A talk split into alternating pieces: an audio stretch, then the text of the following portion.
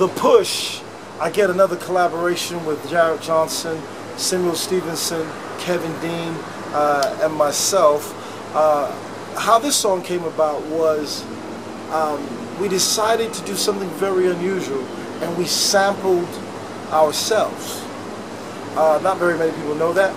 We took uh, a song from a previous album called If You Love Me and we sampled the operatic section of that, which actually was the birth of the style of this entire album, Hidden in Plain Sight. It's actually one of my favorite recordings, If You Love Me, and uh, decided like if we took a piece of that and we created this uh, really, really interesting rhythm. Uh, where we recorded this song is really also interesting is that we, um, when we tell people we record all around the world, this was in, I want to say Melbourne. Melbourne, Australia. We converted a hotel room into a studio.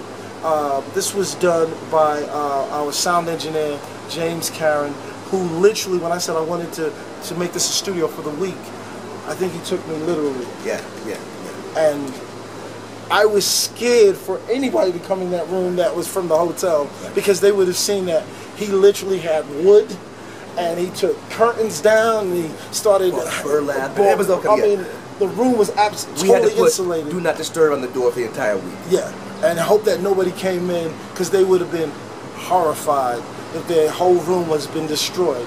So uh, it was a very cool memory in that song, um, and um, We put the room back together. we did put the room back together. Well, you know, turn apart rooms is, is rock and roll. Rock and roll. But we put it back together.